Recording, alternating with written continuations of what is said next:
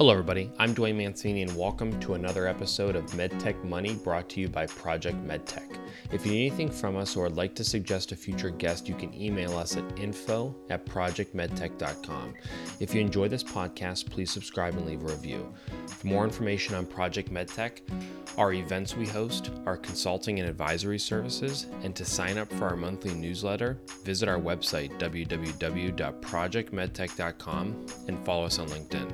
If you're enjoying this content, don't forget to check out our other podcasts by searching Project MedTech on your favorite podcast platform or by heading to our website. Project MedTech is an interview style podcast focused on the medtech industry where guests share stories, advice, pitfalls, trends, and innovations.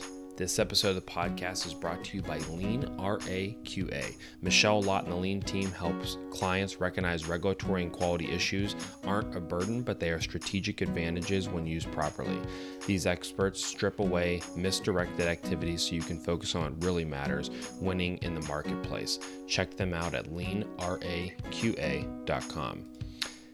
In this episode, our host Giovanni Lauricella and our guest Bruce Lichorowic at Galen Robotics discussed the closing of their Series A capital raise, the importance of relationships when raising money, why he moved the company to Maryland, oversubscribing, and so much more.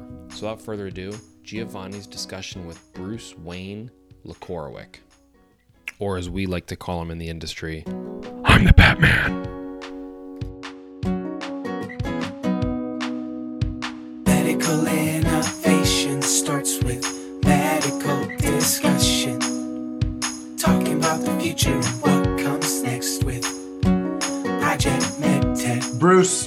It is fun. I usually say it's an honor or it's wonderful. This is going to be fun. I'm so glad to have you on the MedTech Money podcast series, which is powered by Project MedTech and sponsored by Lifeblood Capital. You and I, we've actually had a lot of fun this year. You were in Houston with us at the Houston event that we hosted at Texas Medical Center a couple months ago at this point. We've seen each other around the world in a few different countries at this point. You've brought me up to speed on your raise that we're obviously going to be digging into this year. And it was not all that long ago on November 1st of 2022 that the press release came out that Galen Robotics has closed its Series A, and we'll get into some more nuances of what that really means um, and what also you are continuing on to do. But want to say thank you very much for joining this. You are a friend of mine, and I'm honestly excited about this one. We're going to have a lot of fun. So, as you know, I've talked to medtech entrepreneurs and investors from around the world, and I've discovered that there's no silver bullet or magic or specific formula about how people raise or even invest capital in medtech. My goal here is I wanted to extract your insights to demystify this process and help medtech innovators benefit from the information. And we have an audience of medtech entrepreneurs and investors, but what I want to do is share your stories and advice to help our listeners learn from you, and mm. more specifically for the first time founders or even CEOs who have no clue of what lies ahead of them on this journey of raising capital. So I thought the best place to start is from learning from experienced guys like you. And before we get into who you are, before we get into Galen Robotics, the company that you're leading, I want to ask you and open up the conversation with a few warming up questions just to kind of get inside your head a little bit. So let's just jump into it. The first one I want to throw your way is in your opinion, what is the lifeblood of a medtech startup or what keeps startups alive? It's a warm up. Okay. Um, well, obviously, everybody's going to say cash. You know, I think anybody in in the uh, industry will say, you know, the lifeblood is always cash. You're out, as long as you have cash, you have you have a company. But I think it goes deeper. You know, you got to have a suite of core. You're going to have to have a team that um, knows how to work together in the good times and bad times.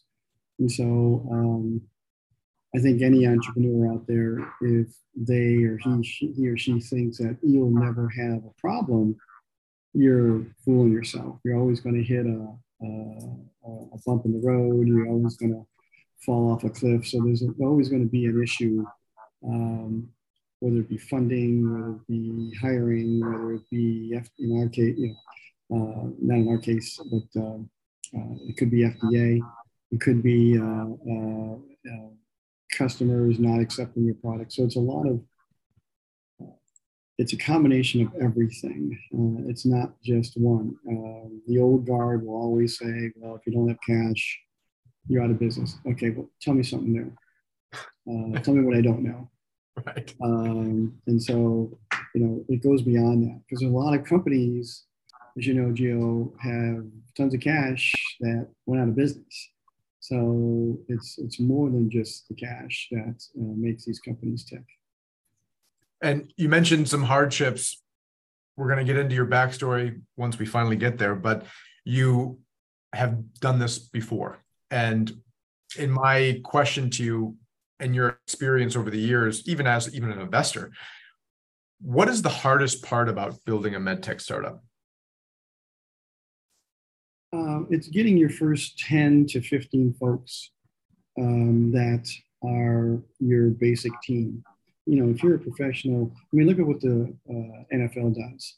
Uh, they'll bring 125 uh, guys into training camp and they'll cut down to 53. And so, um, you know, we can't, we don't have the luxury of doing that. We can't hire 25 people and cut. So the first 10 hires are extremely critical. Um, that uh, each guy uh, picks up his own oar, uh, each guy knows what he's doing. Um, this is not a place you come for on the job training. You, you have to know what the hell you're doing uh, to make this thing work. And then from there, uh, each one of those 10 have to then hire and build their own teams uh, that can go and, and do what's going on. But uh, medtech's no different than high tech. Um, tech's the same thing. You got to get your first 10 guys in, you got to get your funding in. Uh, but uh, it all comes down to your customer. You know, uh, and if you don't understand your customers' needs and wants, um, you know, the best team in the world, you have a, a ton of cash in the bank and uh, you ain't going to make it. And so it all comes down to, you know, really understanding what, what it is and what gap you're filling. Um, you know, in my, uh, my history, uh, we, we've hit the target and, and there are times we didn't. And, uh, and, and so it's really a, it's one of those things where when you don't when you miss your target one time you'll never miss it again. Uh, and those are those are hard lessons to learn. So. And and actually i just did a podcast but also had an experience with another entrepreneur who i was going back and forth with emails and calls in real time and they were just about to do their first in man. And there was a simple mistake where they couldn't consent the patient and they were all the way they were they were on their way traveling to the site. And this was not it, was outside the united states. It was it, this was like a deal a big deal. Um, and the patient never was able to be consented. And so they missed their first in man and it was one of these things where the ceo reflected and he's like it was such a simple thing and it will yeah. never happen again and it's now cost us 60 days in terms of development or moving forward and yeah. promises to investors et cetera so to your point you miss something, whether it's silly or not silly, but very big or important for the company. And it's a hard lesson for you. It's unfortunate for the company and all that it affects, but uh, it'll never be done again. So thank you for that. This is a two piece question, the next one. Um, and even if you go off on a tangent, come back around and make sure you answer the two piece. But what is the best and what is the worst piece of advice that you've received on raising capital? best advice I ever got was uh, um, be prepared for a lot of no's, uh, be prepared to kiss a lot of frogs, and be prepared to um, have your ego in check. Um, a lot of these investors will, will pass for whatever reason, um, especially if you're a newcomer CEO or you don't have a history. Now, my history I'm a crossover. I'm a crossover CEO. So I've come over. I crossed over from high tech to med tech. So um, if I were to start a med tech, a high tech company now, I'd have no problem because I'd go back to my high tech guys that invested in me before and Bruce, how are you and how much you need and love you and all that stuff. That didn't happen. So when I crossed over the aisle in some of these venture firms to the med tech guys, uh, I had no history you know, they're going, yeah, it was just a number on a sheet in their partners meeting, and uh, who are you? You know, I don't know who you are. And the other partners go, oh, Bruce is great. You know, he did a thing. He gave us return. You know, and now he's doing now he's doing a med tech deal. So, um, so that was uh, that's a little bit of a tangent. Um, the, the worst advice uh, was to go to the really big firms first. Um, and the worst advice was to uh, go to the big big firms first. And uh, um, uh, and w- w- the problem was you don't have your story down. You don't have your story down. You don't have your pitch down. You don't have your team down. You don't have your and so you you need to work with some of the smaller venture guys first to uh, be drilling down before you go, you know, start walking down Sand Hill Road. Um, and so that was early on in my career where I went to some of these bigger guys and, and I just got slammed. Uh, I didn't have, uh, um, uh, I, there were just so many holes in my plan. There was just so many holes in my pitch. And uh, that was a long time ago. You know, again, you learn this once, but uh, the really good advice is relationship. Guys will invest in people that they like. And if you're able to come across uh, with some knowledge and able to really, you know, come across the fact that um, I've done this before, I'm headed to this market, and this is what I'm going to do, and this is how I'm going to do it, and you're a decent person, you know, chances are you'll get funded. But uh, you know, in today's market, it's it's kind of crazy, right? You've got a lot of uh, uh, uncertainty. You've got a war going on. You've got uh, recession. You've got you know inflation. All those factors uh, play into the heads of these investors, and um, uh, the biggest advice I can give, you know, to any any entrepreneur is uh, these guys look for a reason to say no. So uh, if you, as long as you don't give them a reason to say no, you're good. So uh, that's that's really how the game's played. Uh, you, you, have to just make sure you have everything covered when you talk to these guys.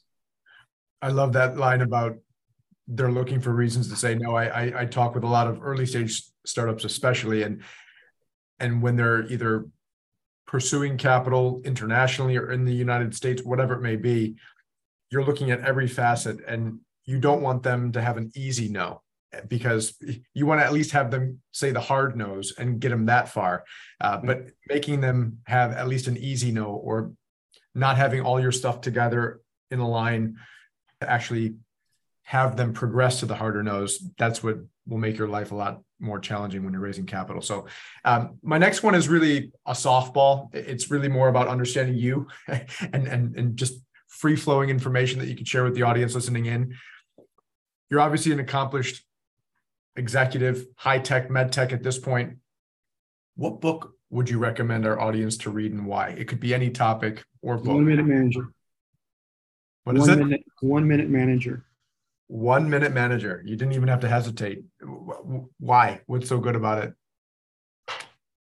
It's uh, um, it's just a great management book.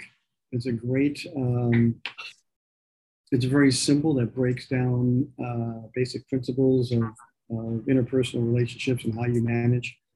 Um, and I, I, I, read that a long time ago. The other one is Kahneman's uh, Think, uh, Think Slow, Think Fast. So yeah. that's another one that I, I really like, uh, whether you're system one, system two thinker. Yeah. So that's really, uh, those two books I really, really do like. That's a good one. Next question From your perspective, what is the job of a CEO and what is the biggest challenge of a CEO? Once again, for a medtech startup, but your definition of CEO and what's the biggest challenge? Well, CEO, you're always the leader, but you're also the major fundraiser. You're the biggest, you're, you're the cheerleader. You're the one that's uh, uh, ultimately responsible. And so the first 10 guys you hire, just understand, you know, um, if things go right, they get the credit. If things go wrong, you get it. You get that. So um, you're always the one that's going to be the, the ultimate uh, coach that uh, put the player on the field and the player does well, everybody's a hero. If the player doesn't do well, you're you're you're a goat. So uh, at the same time, the, the, you know team building is probably one of the biggest uh, shortfalls of a lot of entrepreneurs of uh, building really good, solid teams that um, are resilient. So resiliency is probably one of the biggest things I think a CEO needs to have. It needs to instill in his people that regardless of what hits you, regardless of what comes your way, uh, you have to be resilient and keep on going. Uh, you can't just throw your hands up and say whatever. I mean, we're an FDA now. Um, and uh, so, you know, we have our fingers crossed, you know, that we're going down the road here. And, uh, and we don't know what we don't know, meaning, you know, they come back with a question that, you know, uh, moment of question where we just, you know, well, we didn't think about that or whatever. So we're, we're always on guard, but at the same time, we're, you know, I have to continue to be, uh, everybody, uh, attaboys and make sure they continue to move forward. And that's that's pretty much what uh, it's like a Lou Holtz type coach. You got to just continue to you know move forward on this. I like this next question. It's fun. If you had a magic stick, what would you change about the capital raising process from an entrepreneurial perspective? If you could change anything, I would. I would demand that every venture partner has in every uh, um, venture firm has operating experience. These guys coming out of Harvard or Stanford or whatever with their with their MBAs and they go to Alex Brown or they go to some consulting firm and then all of a sudden they go into a consulting firm or go into a venture firm.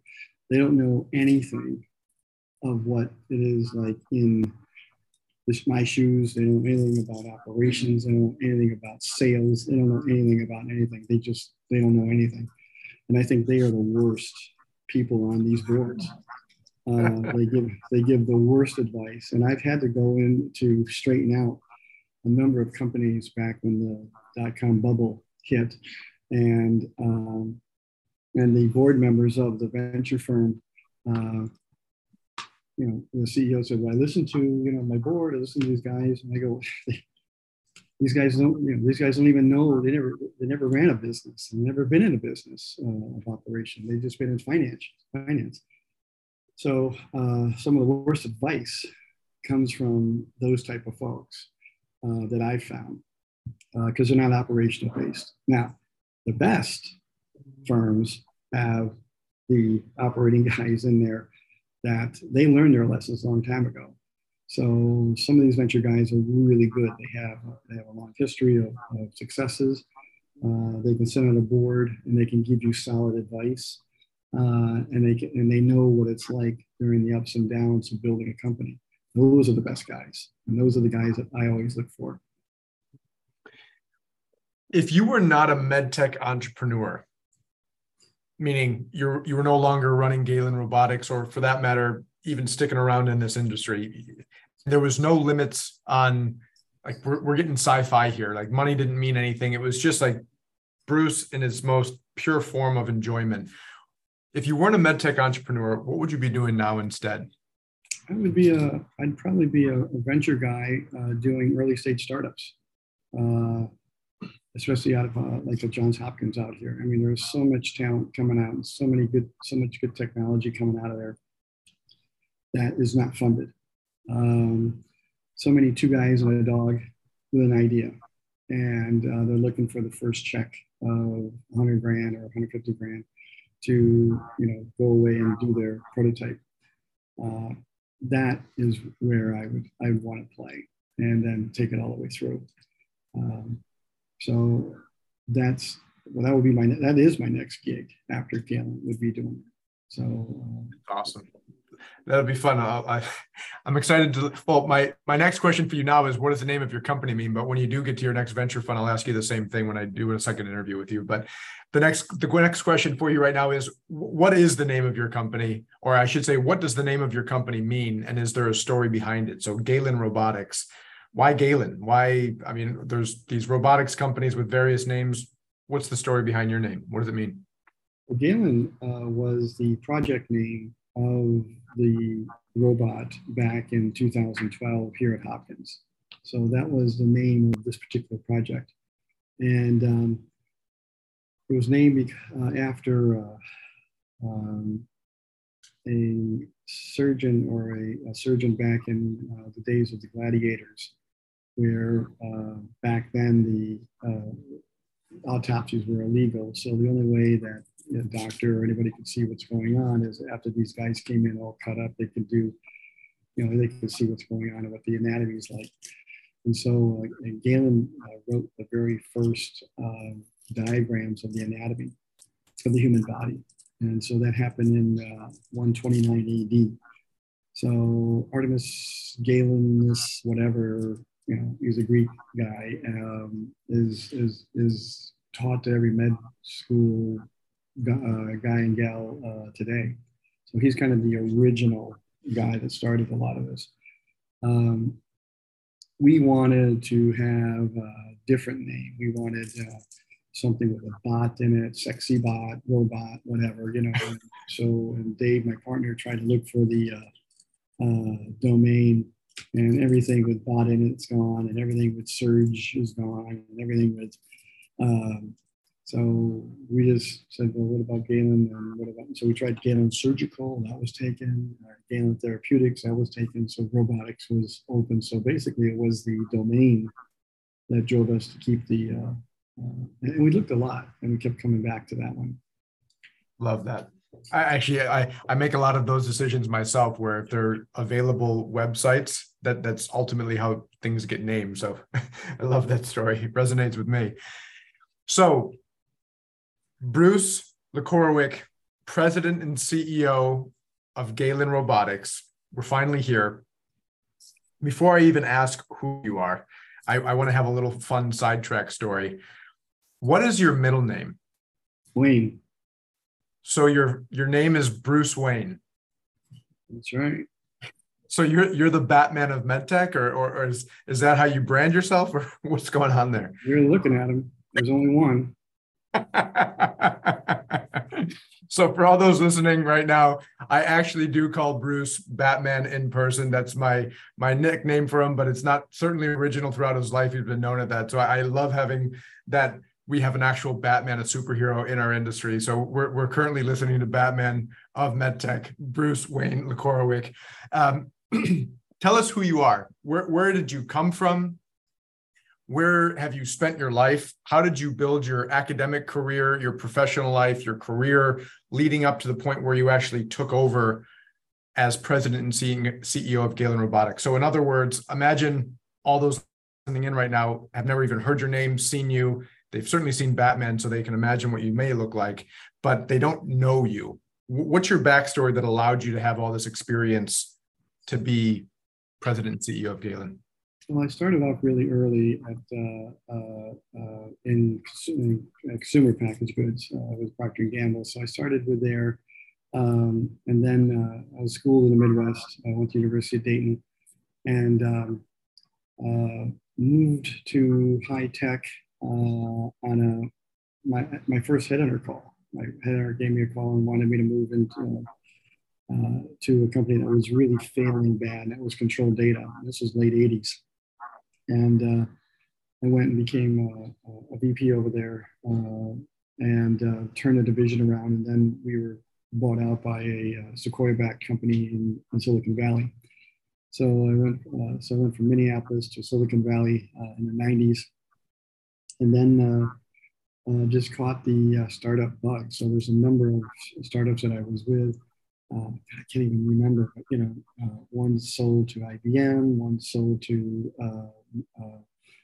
Microsoft, one sold to DCC in, in DCC, Docomo in Japan. So we we uh, and I was a C, I was a I was a VP all along in those areas. And then I, my first CEO role was um, uh, with uh, a small company, complete crash and burn. Uh, did everything wrong. Uh, spent you know got over my skis on spending and uh, hired the wrong people. So everything I said that you should be doing, I did. Um, and so the second one, uh, we were able to sell it off to um, uh, not IBM, but uh, my brain's gone gone south on me. And uh, so, oh, uh, eBay. So we did a company called eBay, or did a company called uh, uh, Rayland, and Rayland at the time was uh, and it did an analytic, and then that was uh, uh, sold to eBay very early. Uh, and, and that was that was during the dot com bubble bust, and so from that point on to 2010, uh, I was a venture consultant. I'd go into the problem children of all these venture firms, and I'd work with the CEOs. Sometimes I'd be the interim CEO. Sometimes I would turn things around. So between uh, 2003 and 10, I, I was in 22 different companies, you know, helping turn those things around. And then um, uh, we did a, a deal with, uh, became a, a, friend of mine wanted me to take a look at this company uh, that was in Omaha. And so we looked at uh, uh, Track Surgical at the time. And so that was my first foray into medical. So I was a consultant there, working with the founder. and we got a term sheet out of J and J, yeah, out of J and J, and then um, when my contract was done. And so when our contract was done, you know, Hopkins gave us a call uh, to run this particular robot uh, solution that they did. And that was 2016, 17. So that's I've been here ever since. So that's kind of the that's kind of the it's kind of the backstory. That's who Batman is. Awesome. And Galen Robotics, you, you alluded to it a little bit behind the name when we asked you that earlier, but robotics is a huge sexy topic it's been in the industry now at least well talked about for minimally a handful of years but obviously the majority of people have certainly heard of intuitive surgical. Um, if you're in the industry you've heard of a lot more than that but it's been a very sexy market these surgical or medical robotics over the past let's just call it 10 years. Um, in your opinion tell us about galen robotics and the nuances but in general about the robotics industry and what differentiates Galen and why you feel so strongly about it. So, in essence, what is Galen Robotics, but tie it into the robotics market? Well, there are a lot of robots out there right now. Geo, you've got uh, the big kahuna is uh, the, the Big G robot. Uh, it's been out for 22 years. It's in 6,000 installs. So uh, they, you know, a lot of where we're at today in robotics and in in, uh, in medical is is uh, really hats off to Intuitive. They're the ones that broke all the ice. They're the ones that got the hospitals to get used to it, the surgeons to start using it, the patients that started to want it. Um, and so uh, Intuitive gets the credit for all that. Now you have a ton of orthopedic uh, robots out there doing big bone uh, cutting, whether it be hip or knee or shoulder surgery. Um, those are a lot of one trick ponies uh, that just do one or two things and that's it.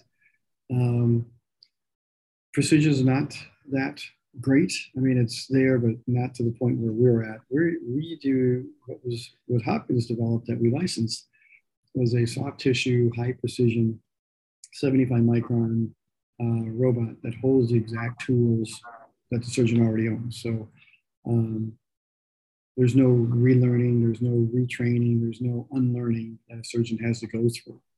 So uh, basically, they uh, take the tool they normally picked up, they attach it to the robot, hit the pedal, and they can uh, go to work. Now, what that does, we give them a level, high level of stability, high level of, of, of uh, security in some cases, but then now that's tools being held by a robotic assistant.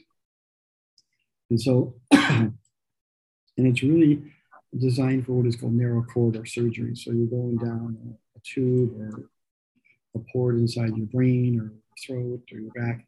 And so you have these, um, it's a completely different operation where the spine, the neuros, surgeons, the ENTs, uh, they're all right there on top of the patient. Uh, for lapro, uh, for, for uh, OBGYN surgeries, uh, you know, the, the, the Da Vinci is perfect, but it's designed where the surgeon sits over in the, in the uh, station uh, as a remote and the robot is on top of the patient. Uh, totally two different design uh, uh, robots, but we are hitting a market that really is untouched by any type of assisted devices at all, whether it's robotic or not. Um, whether it be a neuro, ENT, soft spine, actually, uh, where they're doing uh, decompression surgeries and things like that.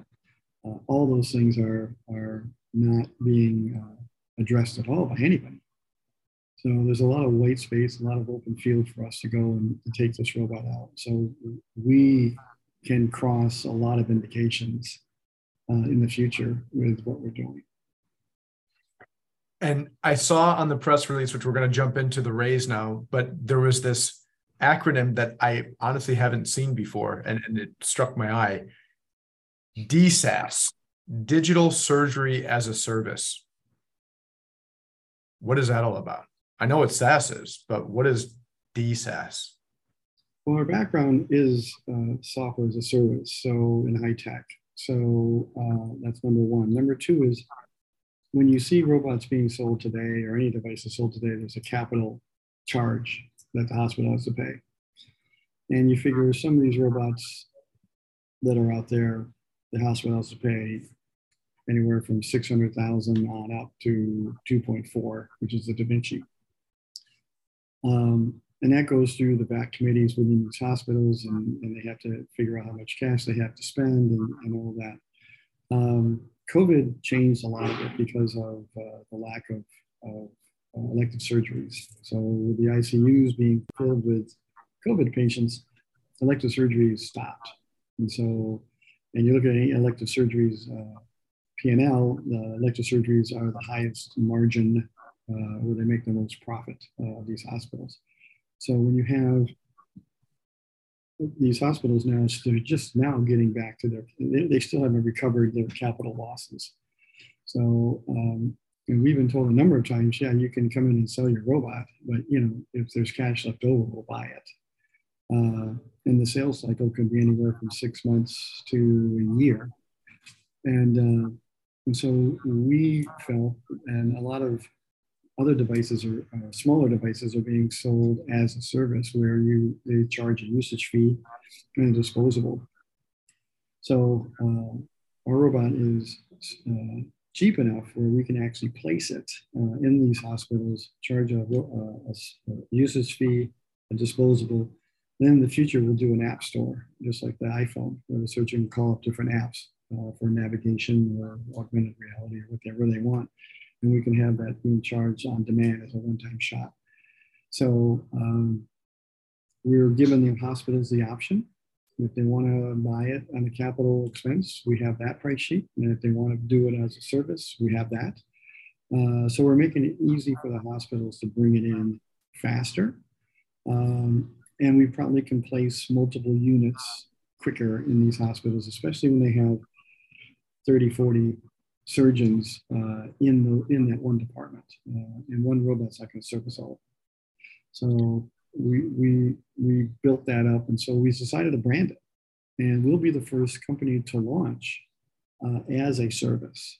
Our first robotic company to launch as a service. Every other company that's out there, all the big guys and the small ones, all charge a capital, and that's the way they do it. Um, we have not built any capital into our P&L. We're not forecasting it. Um, we're doing it all as a service. We know that from our background in tech. We know how that game's played.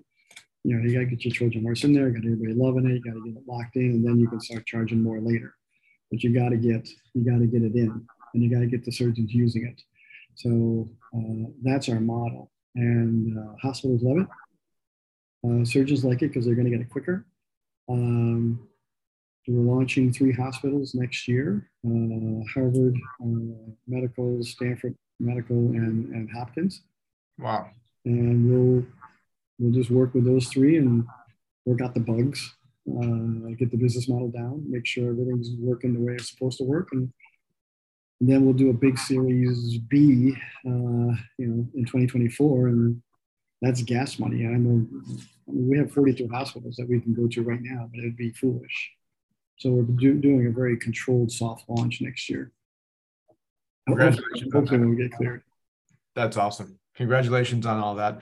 Um, I, I and thank you for the backstory. So I want to take the rest of our time together and focus on the money aspect. This is ultimately called MedTech Money, and that's what we're going to focus on digging out the story, but also your advice and experience so that we all can learn from you. Um, on November 1st, I'm looking at the press release now. It says Galen Robotics announces oversubscribed 15 million Series A to advance next phase in surgical robotics. So, one thing that I didn't just say out loud, but I know from you and I and all of our communication and discussions is this idea that you started off in the Bay Area and now all of a sudden you're in Maryland. So I want to tell that story.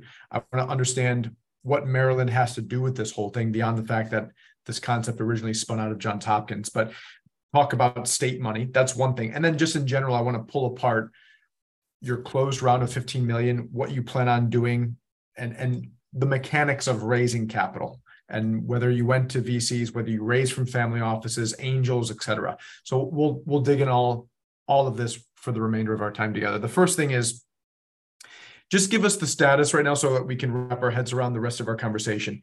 Um, you took over and you're running Galen Robotics. What is the status of closed money on Galen and what is the plans, let's just say for the foreseeable future? So you closed your Series A. Did you do a seed round before that? Um, what's the next steps? And then obviously sequentially comes a Series B. Just give us that concise line for right now so we can have the context and then we'll dig into the underneath the hood type stuff. Well, we started off with a seed round back in 2018 and uh, with all plans to do our Series A in 2019, 2020. Um, so we had our seed round that carried us through all of uh, 2018, 2019. Come 2019 December, um, we had a we had a couple of very interested uh, venture guys, uh, uh, you know, put, know, told, telling us that they're sending us a term sheet.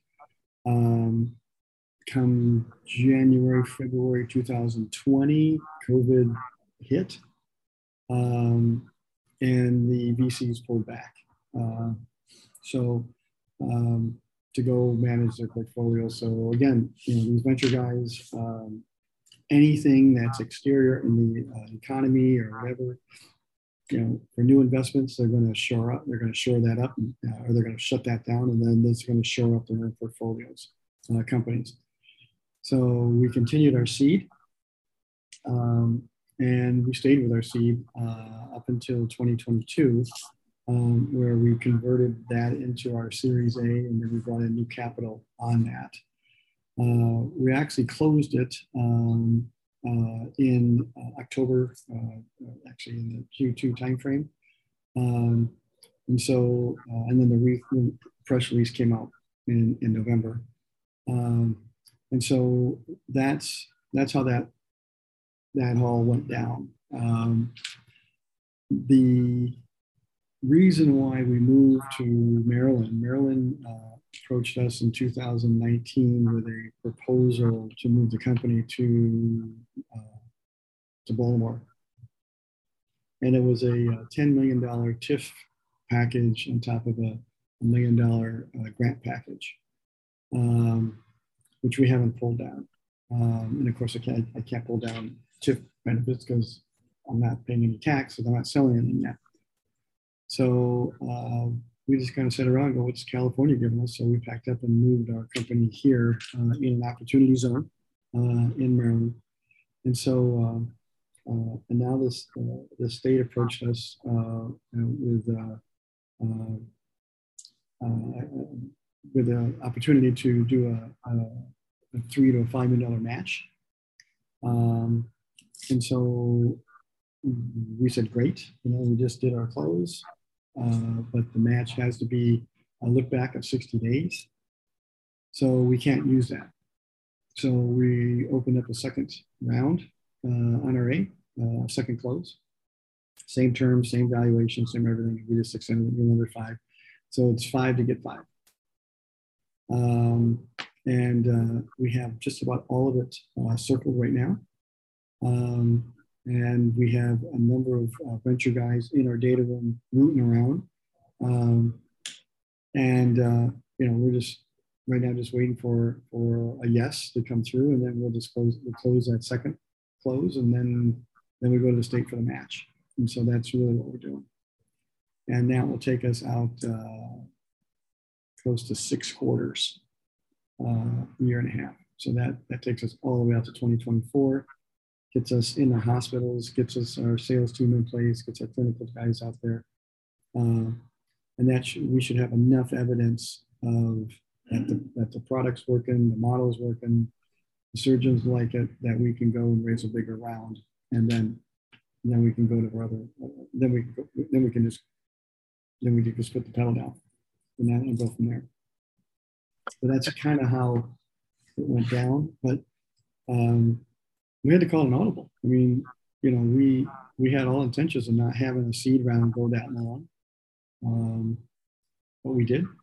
Uh, we didn't have any formal round or any formal pricing until we, we got our lead uh, out of Menlo Park and um, got a term sheet and closed the thing. So, but that was, they got, a, uh, COVID didn't help. Uh, and it, it, does get dicey out there when when you see it reminded me of 2008 when the venture guys just disappeared uh, nothing was getting funded back in 2008 and 9 uh, when the meltdown took place. So, um, you know, you, you, and, and that's the whole thing that, you know, we had experience with it. I felt sorry for a lot of first time CEOs going through that because uh, COVID did wreck a lot of companies, uh, unfortunately. So you moved the company from San Francisco to Baltimore. And just to reiterate on that, there was an incentive to bring you out there originally, or is it, are you were you going back home because it spun out of John Hopkins? Because you mentioned that the state of Maryland approached you after you were already there. Was there an incentive to initially bring you out from California? No. No, we had all intentions of staying in California. Okay. We had no intentions of moving here at all. Um, so we had already formed the company. Uh, we already, you know, started to bring in our first, you know, seed money. Um, we were looking for uh, office space. Uh, we were we were putting the, you know our first 10, 15 guys together, um, and uh, Department of Commerce, you know, nudged me and said, "Hey, would you be interested in getting a proposal from us?" And I said, "Yeah, well, sure. You know, I mean, whatever. You know, I kind of said something about someplace freezing over, but yeah, I mean, I was in California for 28 years, and you want to move where? Baltimore? Come on. Uh, so uh, yeah, I can be bought. We can be bought, uh, and so we moved, and uh, it's been it actually been a great experience. It's been a really great experience. And that's my hopefully short mini tangent on this one is you know when we talk about med tech hubs, especially for capital intensive or engineering intensive systems like a surgical robot, like what you guys are building you know, when we talk about medical device hubs, we think of immediately Boston, Minnesota, and then at this point, California as a state. There's obviously sub hubs. We were just in Texas together not all that long ago. There's a lot of stuff going on in Texas, but you know, the obvious ones are right now it's Boston, Minnesota, or Minneapolis, and uh, Northern and Southern California, even specifically Northern uh, California. What is it like to be developing a intricate system medical device regulated system in Maryland? How, how does that work out for you guys? It hasn't been that hard. Uh, we bring in a number of interns from Hopkins and University of Maryland every summer, and we put them with our engineers. And uh, and these guys are really good. And these guys come out of the master program, so out of the same lab, of the same under the same professor, Professor Taylor, uh, handpicks a number of, of, of intern students that we bring over. Um, we put them to work for three months and we rate them and judge them. And, and if they're good enough when they graduate, we hire them. So that's been the backbone of the company of, of, of hiring that quality of engineer. Um, we did leave one guy back in California um, as a backup in case we couldn't find a particular engineer or uh, open up a particular division that we couldn't find that talent here. Uh, right now, we think it's cloud-based uh, talent that we really can't find here yet, and so we would then hire it back home and have a small office there. but um, it's the, the I tell you the headhunters make earn their keep. The headhunters make their money because they have to tell people, you know, part of the deal of us moving here was we had to have people and employees here paying paying Maryland tax. Um, they can't be all over the country. So all the jobs that we're looking for, you know, these people have to move here, which really cuts down the uh, the the field. Yeah. Um, and so that can be uh, that can be hard. That can be Yeah. tricky. You mentioned when Maryland reached out to you, which ultimately is the reason why you're now sitting in Baltimore. Are you aware of any other states that offer programs like that, or is it specific to Maryland? Uh, I think Ohio has one, New York has one, uh, Texas has one. Um, so um, Ohio's doing a great job of, of recruiting companies uh, into that state. Um, they have a have their own venture group uh, that the state funded, so there's a venture group there. Um, in fact, we got a term sheet from them. Uh, we had a, uh, um, and that the last paragraph said you had to move the company to Ohio. And that's not going to work. And at the time, I was in California. So um, i- it's uh, those those states that have those programs. If you and, and Maryland runs a great, I have to say, Maryland's programs work. Whether it's investor rebates, um, I mean, right now, after this year, we would have returned over $3 million in rebates, not we, the state, back to our investors. Um, so up to 250,000, you get 33% back because we're a qualified Maryland business. And uh, that is a great deal. It is a great deal. Uh, so all the programs here in Maryland uh, actually work. Um, and so the incentives here are really quite strong. Um, These are all non non-dilutive capital, right? some is, some isn't. Okay. So you know, some of it is grant money, some of it is uh, they take an equity equity stake. So for all those listeners right now, you having now been through this with the state of Maryland coming from California, would you advise all startups, independent of where they're starting their early days, to look at states that offer these programs and pursue them? Yeah, I mean, raising money in California is really easy, right? I mean, raising and hiring people in California is really easy, um, at least for me. Um, but as a new, as a new, as a new entrepreneur, um, that you don't have the contacts, you don't have the intros, and you don't have that. That's the, these these states. I mean, or these schools where you can hire, uh, you can license this stuff. They have incubators. I mean, uh, Hopkins is called Fast Forward. Um, they really do help these first-time CEOs, uh, you know, get their business plan together, get their pitch together. They really kind of walk them through all that, and that's uh, you know, that's important. Um, California is tough. I mean, you you it's competitive it's tough it's uh it's uh um it's not for the weak of heart and weak of mind. You you got to have your shit together. You really have to know what you're doing. Um now if you do you can walk down Sand Hill Road and have you know 10 checks in your pocket by the time you get to uh, stanford mall.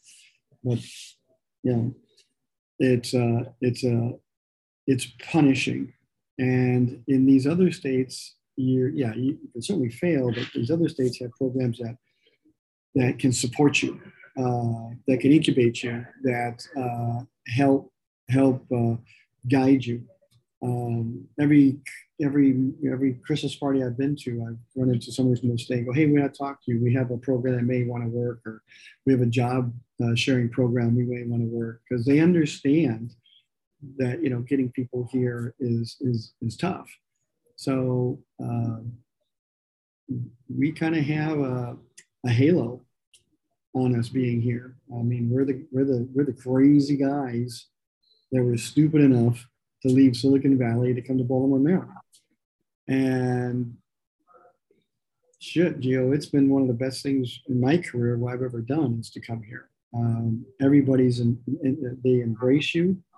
They want to help you. They want you to succeed. Um, California, you know, you're not going to see any rebate program. You're not going to see any TIF programs. You're not going to see any, you know, uh, loans or commercial loans at zero interest. You're not going to see any type of match. Uh, it just ain't going to happen. Um, and so uh, you're, you know, I would I would recommend if, if you're able to move, but just moving for the moving sake is one thing. You better make sure where you move, you got you can find the talent what you're what you're trying to build. Uh, I got two great schools here that have that, that generate uh, master and PhD students that come out robot ready. I mean, they they they they just they just give me the wrench and they just go to work. Uh, they know exactly what's going on, and so we're fortunate to be around two really good universities. And so I think you know, like the Raleigh area is is is really one of these kind of areas that are really good. Uh, Austin, Austin's on fire you know, Austin, Texas on fire. Houston, where we were, the the the, the medtech uh, uh, program that was down there, that was incredible. Uh, so um, some of these states have really put the money and put the effort to helping uh, these startups, and that's really what you want to look for.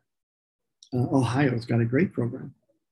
Uh, Minneapolis up there, I forget what it's called. Um, not Silicon Valley, but something Valley. I forget, but that whole corridor there between Minneapolis and Rochester uh, with Mayo Clinic and University of Minnesota and, and all that.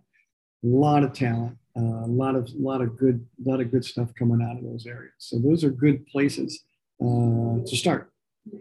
Now, if you're in other states that don't have the programs, or you're back in California, um, you, you better have your act together, and you better know somebody that can introduce you to uh, the venture guys or consultants or advisors or whatever. Uh, I mean, I've got Bob Langer on my board who introduced me to two of the venture guys that are in my data room now. Uh, I got Matt Link, who's an advisor, former president of NuVasive, uh, helping me find my VP of sales.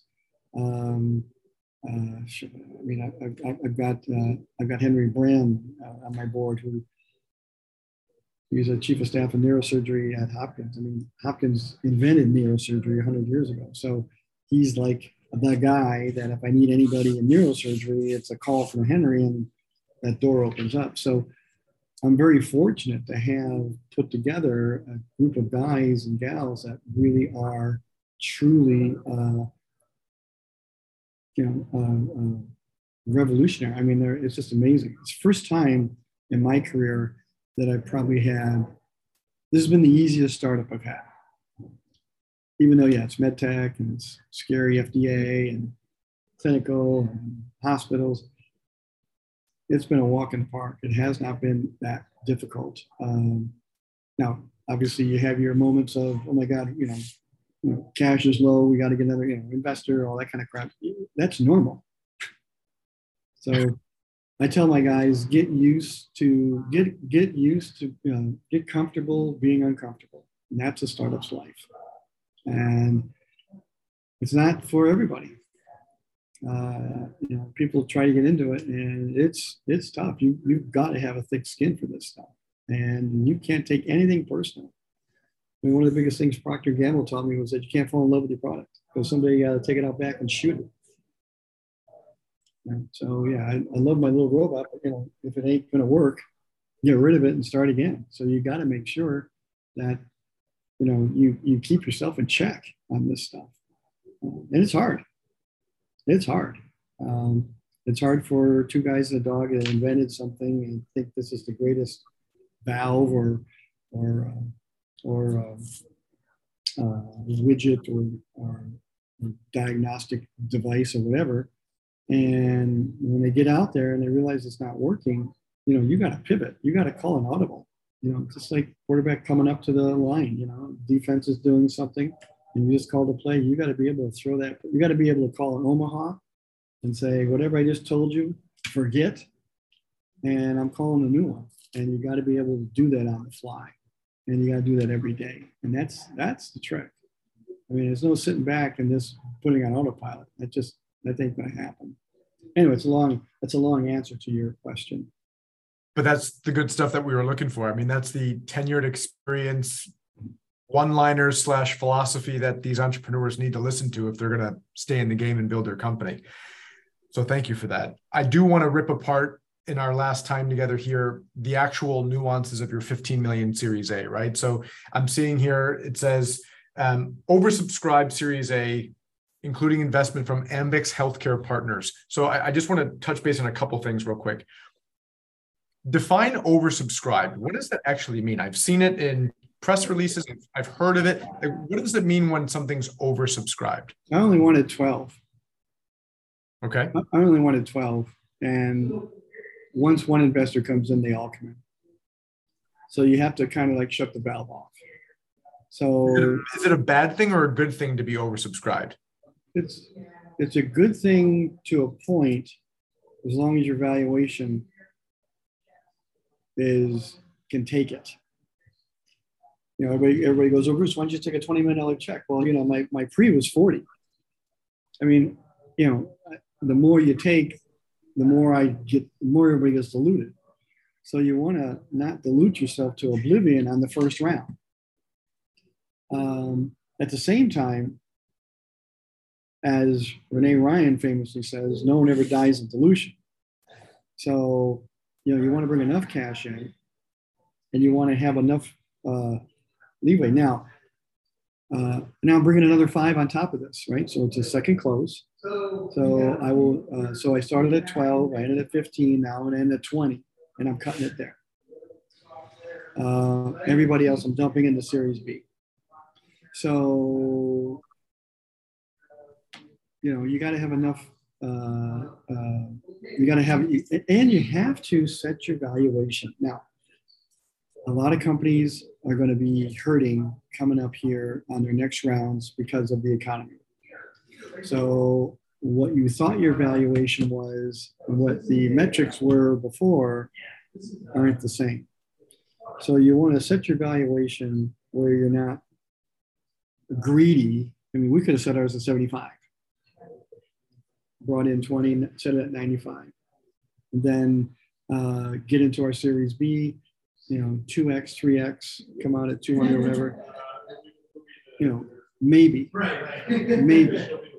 So right now, what we need to do is figure out how to, you know, set your valuation at a reasonable level, um, so that you have these step ups. You know, in our in our business, it's between three to four x step up from A to B.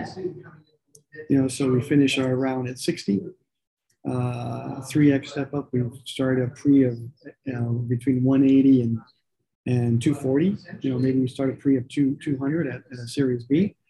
Um, all looks good on paper, but you know, that's two years from now.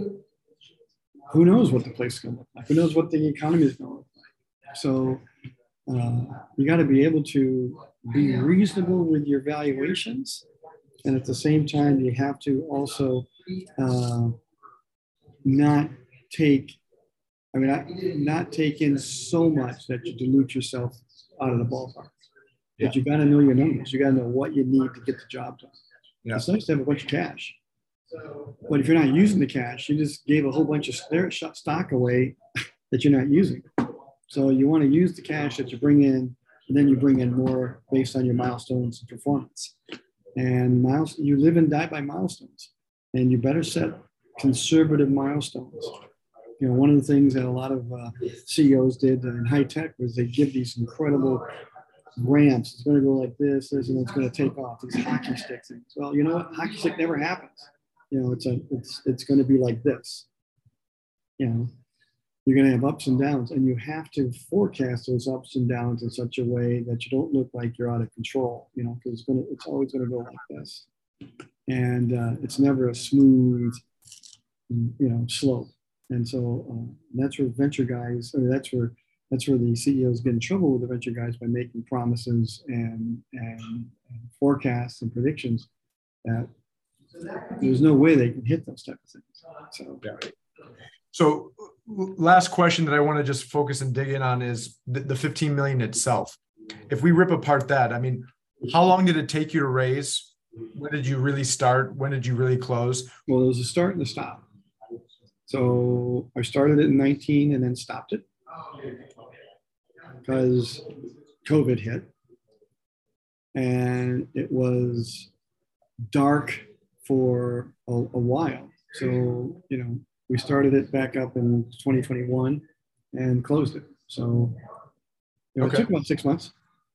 There you go. So six, six months, which is, I would say, uh, solid where it's not too quick, but it's also not dragging out for a year or more, right? So that's a solid, that's a solid amount of time. Um, and typically an average for someone who's been there and done that before, which is good. In the 15 million, was it a bunch of recurring investors or, or already existing investors? I mean, I see that Ambix Health Partners, which correct me if I'm wrong, they're they're an institutional fund. Uh, so was this a combination of angels, family offices, and institutional investors, or what did this this uh, this 15 million consist of? Yeah, it's it's angels, family office, and and institutional. So it's it's all three. So um, family offices seem to be the uh, I don't want to say easiest, but the most uh, understanding group these days to get funds out of. Um, Why is that?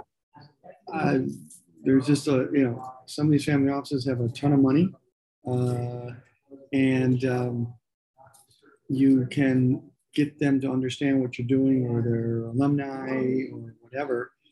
And it's uh, and it's mostly referral. Um, uh, if someone's referring me into a family office and they, they know the guy really well they trust the guy i already have i already have the benefit of the doubt that i know what i'm doing so all I have to do is like present my presentation and what I'm doing, and most likely they just they always invest. So I have a I have a great history with family offices. I have uh, uh, uh, so big eight also super angels. Super angels come in who have done it before, understand the uh, the model, um, and you know can write a big check. So uh, so so yeah, I have a, a combination of those people um, and how and how that's put together um, you know, we all want to have just, you know, one or two, you know, venture guys come in and they take the whole thing. But this has afforded me, and, and it's, and that's what I would have done. I would have brought in two venture guys in 2019 and be done, and my cap table would be this big. Um, instead, I had to continue to go to family offices and angels through you know, 19, uh, 20. And uh, that was something I really didn't want to do, but I'm glad I did it because I met some really great people and I've got some really good investors that I can just call them up anytime and say, hey, I need X amount, you know, sure, we'll have it and we'll wire it tomorrow. So it's uh, uh, it's a it's a great group if you can tap into it. Um, and uh, and I've, and also the Japanese are coming in. So uh, they have expressed tons of interest in what we do, and they seem to be a whole lot more reasonable than the U.S. venture guys. Um, and especially in medtech, medtech, you know, you're going to be you're going to be fetching rocks, and you got to be careful with the rock fetching. Um, you know, you don't have FDA clearance, okay, and you know, so so that eliminates a huge fear of investors. So now you're pre-FDA.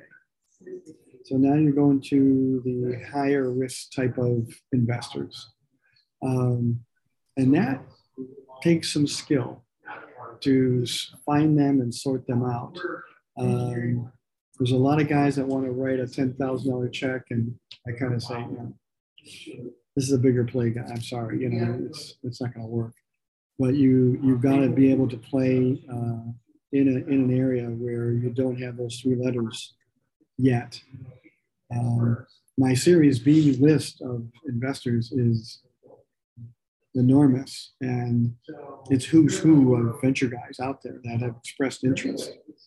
But I have to get cleared, and I have to get in these hospitals, and I have to show that the that the surgeons are using it and the model is working. So there, there's a lot of milestones that that that uh, you have to go through. And so that's the hard part. Is you're in medtech and you don't have your FDA clearance, you are slugging it out, trying to get enough cash to get your product built, to get your product product certified and verified, to get it cleared, to get to that hill, to get to that that that that uh, to get out of that valley of death. Um, and that's the whole thing. That's that's tough. That's I, I will not say that's an easy lift uh, for these for these for these folks. Uh, family offices uh, can support you. Um, angels, big angels can support you because invariably along that period of time, you're gonna have a low bank account. We, you know, we did, we do, or we did, you know, where you got to pick up the phone and say, hey, I need, you know, I need a million dollars. You know, I need, you know, whatever. Um, you know, can you wire it and, uh, and, and those kinds of things. So you're going to need, you're going to need more than just the venture guys. And if you and if you need cash for the venture guys, they're going to burn you. They're going to they're going to burn your ass on valuation. They're going to burn you on everything. At least the family offices and the angels would say, okay, here's a convertible note, let it run. Okay, Bruce, you're doing a great job. Love you, and those kind of things. So, and you got to communicate with these guys. I read a quarterly newsletter of, of, the, of the condition of the company and where we're going and what's happening. And so I'm in constant communication with these guys. And so when it comes down time to, to for the ask, if I need them, they're there. So that's kind of how that how that plays out. For me at Galen, that's how it plays out. My prior lives, which is one or two or three venture folks, and that was it. You know, I didn't have what I have today of the luxury calling up a family office and saying, "Can you can you wire me?" Whatever, and that's and you do need that sometimes. Yeah. You do need that. You you've touched on this, and this is going to be my my close here the nuances between angels, family offices, and venture capitalism. You've just shed some light on that, but I want to ask the direct question. In terms of a medtech entrepreneur pitching to these subsets of investors, is there a difference in the pitch and motivation? Is pitching to a family office versus an angel different? And then is there a major pivot from the story that you're telling to the angels and family offices versus the institutional professional investors? Yeah, the working backwards, the institutional guys in the in the VCs I talk to have medtech experience. So when I tell them there's a gap in the market in robotics that no one's addressing, they get it.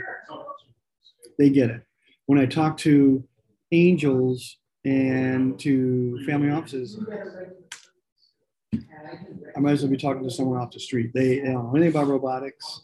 They don't know anything. They heard about it. Uh, you know, some guy may have had a hip or knee or replaced, and uh, so so the so the level of detail is far less.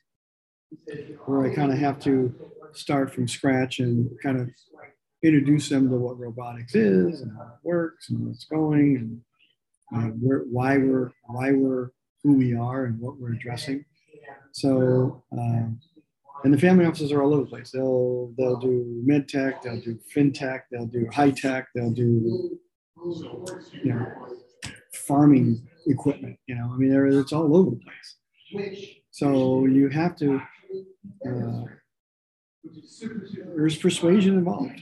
You have to persuade the angels and the and the family offices that this is this is really what's happening. This is the trend, and I've done this before, and we're out of Hopkins, and we're not a bunch of flakes, and you know, so you move them along. Your institutional guys,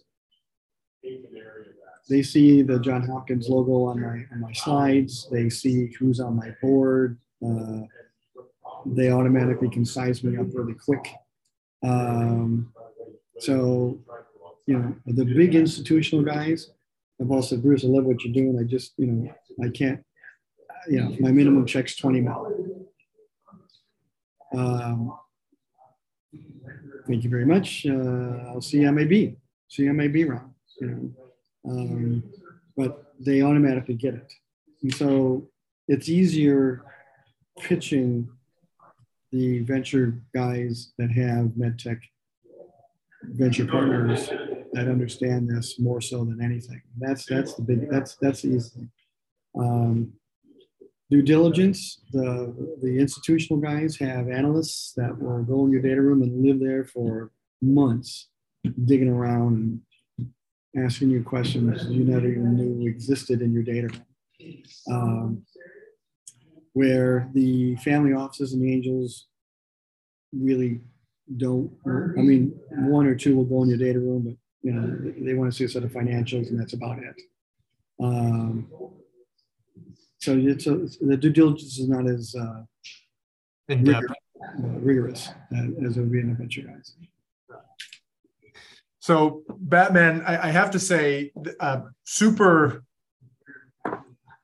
comfortable in terms of your ability to speak to entrepreneurship and, and also leadership in, in early stage startup companies. And I've personally learned a lot. I've been fortunate to hear a lot of these stories in person. I'm glad that we can finally share these with the community.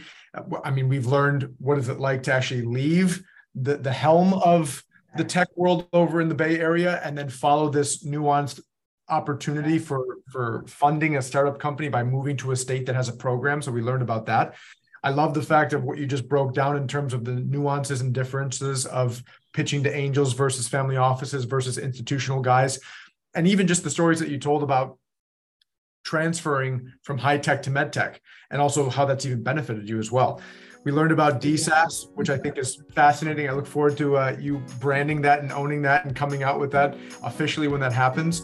And also, obviously, the success of your Series B. So, um, I want to say thank you very much, Bruce Wayne, aka Batman Lichorowic, who is the president and CEO of Galen Robotics, currently based in Baltimore, for being on the MedTech Money podcast, where we have officially demystified raising and investing capital in medtech. Thank you so, So much. far, we demystified it so far. exactly. It's a work in progress. Thank you so much. I really appreciate it, Bruce. Thanks, buddy. I'll talk to you. I'll see you next conference. Absolutely. Take care. Thank you for listening to the podcast. If you enjoyed this podcast, please subscribe and leave a review. If you need anything from the podcast, you can always contact us at info at projectmedtech.com. Thanks for listening and have a great day.